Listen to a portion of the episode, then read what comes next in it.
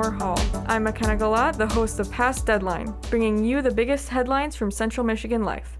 For more than 100 years, the student run media company has been the voice of the campus community. This week's print edition takes it back to the 90s with a stu- story about two alumni who found love while attending CMU. I have CM Life reporter Gina Hoffbauer to talk about the re- article. Good afternoon, Gina. Hi, thank you so much for having me. Yeah, no problem. um, can you tell us a little bit about the cover story this week? Uh, who did you interview? So I interviewed Victoria and Dawn Sorensen. They are a couple that actually met at CMU by being roommates, and they later started dating, and now they've been married for 26 years with two children, and they live in Massachusetts. That's awesome. Yeah. Um, additionally, this is your first cover story, correct? Yeah, it was very exciting. Mm-hmm.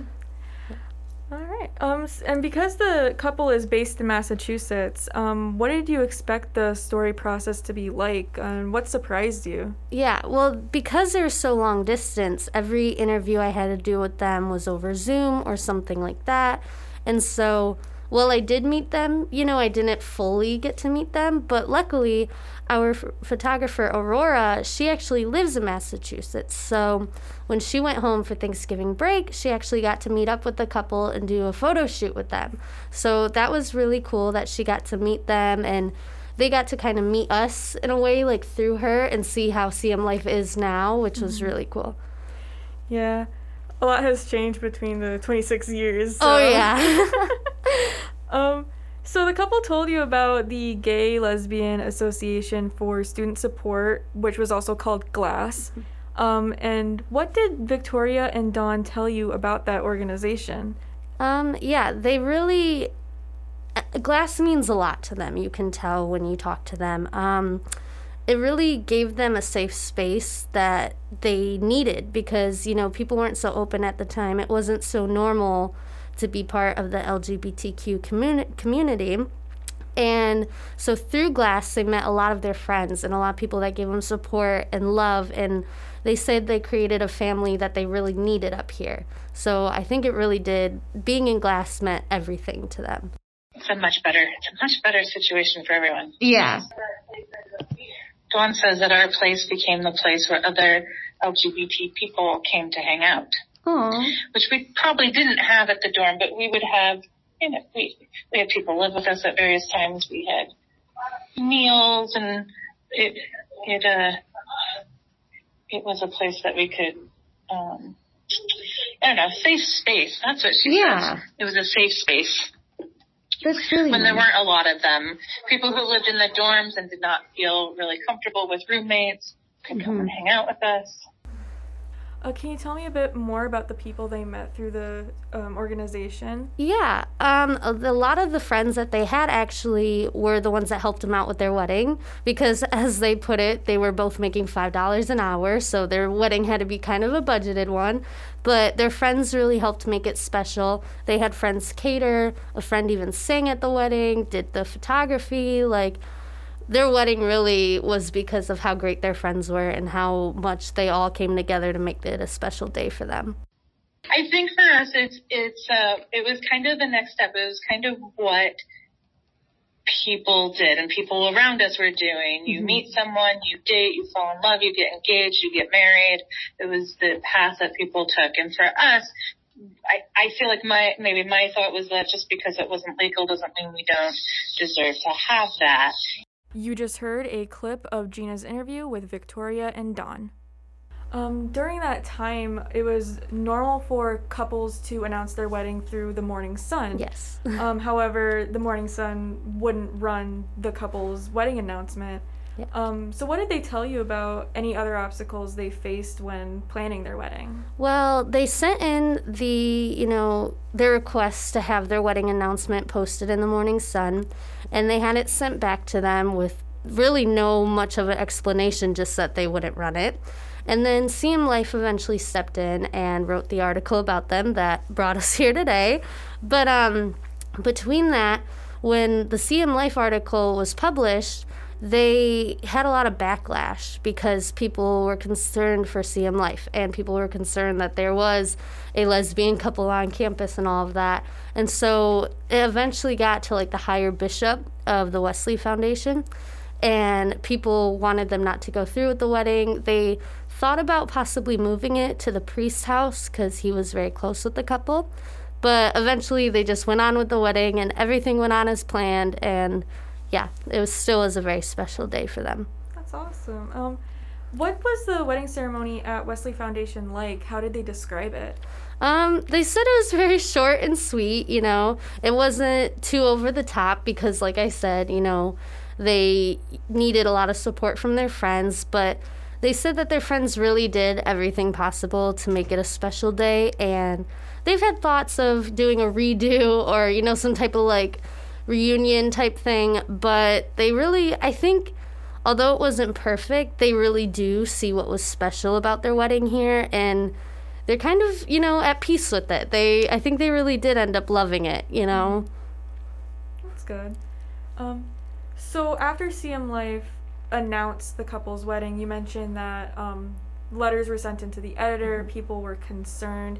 Um, do you know any other details about that? Um, honestly, I really don't know too much. I just know that there was a lot of negative responses, and you know, people at the time weren't so open to these ideas of there being a lesbian couple getting married on campus, and it just wasn't as widely accepted as it is today. And so I know a lot of people were concerned for the paper. They thought the paper would go downhill and crash and burn because of this one article, but we're still thriving, and you know, things are going well. So Been 26 years and we're still here. we're so still surviving. Yeah.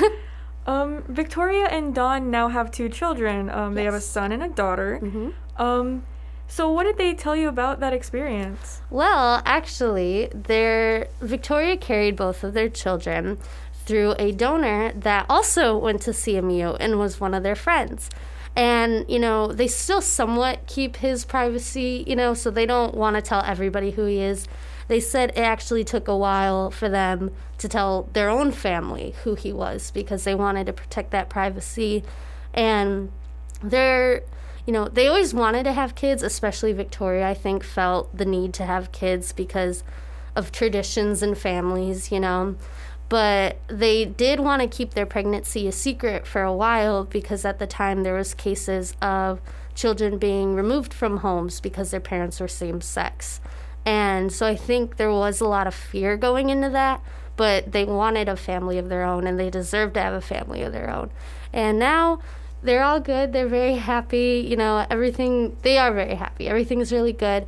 And I know that since having their kids, Dawn's family has come more around and, you know, loves the grandchildren and stuff. Mm-hmm. So I think that was a really big part of their growth and it helped them be a little more accepted, which is really nice. Yeah. Is there a possibility of either their son or daughter becoming CMU alumni themselves in the future? I would love it, but honestly, I have no idea, but I would not be opposed to that idea.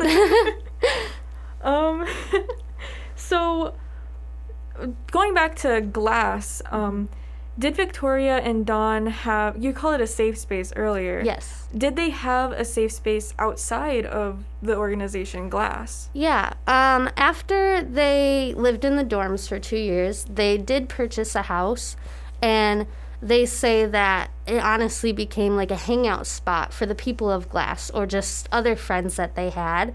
And they said that their house sort of became another safe space because all their friends knew that they could come there if they needed anything. They knew they could come there if no one else was around. And I think they learned a lot from Glass and they wanted to give that safe space to others and extend it to their friends and other people that they knew that might need it. And so, yeah, they created a safe space of their own within their own house. That's awesome. Um, and where are they now? Um, what do they do, and are they still involved within LGBTQ plus organizations? Yeah, um, they're doing great. You know, they're residing in Massachusetts now, which they said is a lot more accepting than Michigan. But Dawn is actually going to school to become a ordained minister, which is very cool. And I think a lot of that she credits to her work with Wesley and how accepted she felt there. And I think she wants to spread that acceptance in religion because there is some type of stereotype that religion and sexuality are more of a separate thing when it is all around accepting. And so I think she's trying to do a great job to promote that. Um, she also works with children's ministry at Pilgrim Church, I know, and she's helps students that are in the LGBTQ community, and she's just created a safe space in that too. They really, they're they're very successful in everything that they've done, and I think they really just want everyone around them to feel comfortable and safe in their own skin and know that they're worthy of love and that they're worthy of everything that they want in life because they're no different because of the way they feel. And I think they do a great job showing that. yeah. Um, and speaking of that, a lot has changed um, with the re- resources at CMU for LGBTQ mm-hmm. plus students. Um, what did Dawn and Victoria say about the progress the university has made? Yeah, it is mind blowing to them because when they were students here, they would actually come in a class and be interviewed for being a lesbian couple just because it was so unknown. Like they were kind of like unicorns at the time, almost, they say, you know, and um, they, you know, obviously people wouldn't do that now because there is so many more people in the community now because it feels safer to join the community and be part of it. And so they're just very, very proud that people can now feel a lot more accepted and a lot more open and not as afraid to show who they are and to live the life that they want to live. And just that alone makes them very, very proud of the progress we've made as, as a school. That's awesome. And it's great that CMU has um, progressed in the last 26 years. Oh, yeah. Um, thank you for speaking with us today. thank and, you. Yeah, on behalf of the CMU community, I wish you the best of luck the rest of the semester. Thank you. Yeah. Uh, you can follow the latest of from CM Life by following us on Twitter, liking us on Facebook, or connecting with us on Instagram and Snapchat. Subscribe to CM Life's podcast channel on iTunes, Spotify, and SoundCloud. The print edition of CM Life is published every other week and is distributed throughout campus and Mount Pleasant. Thank you for listening and supporting CMU Student Media.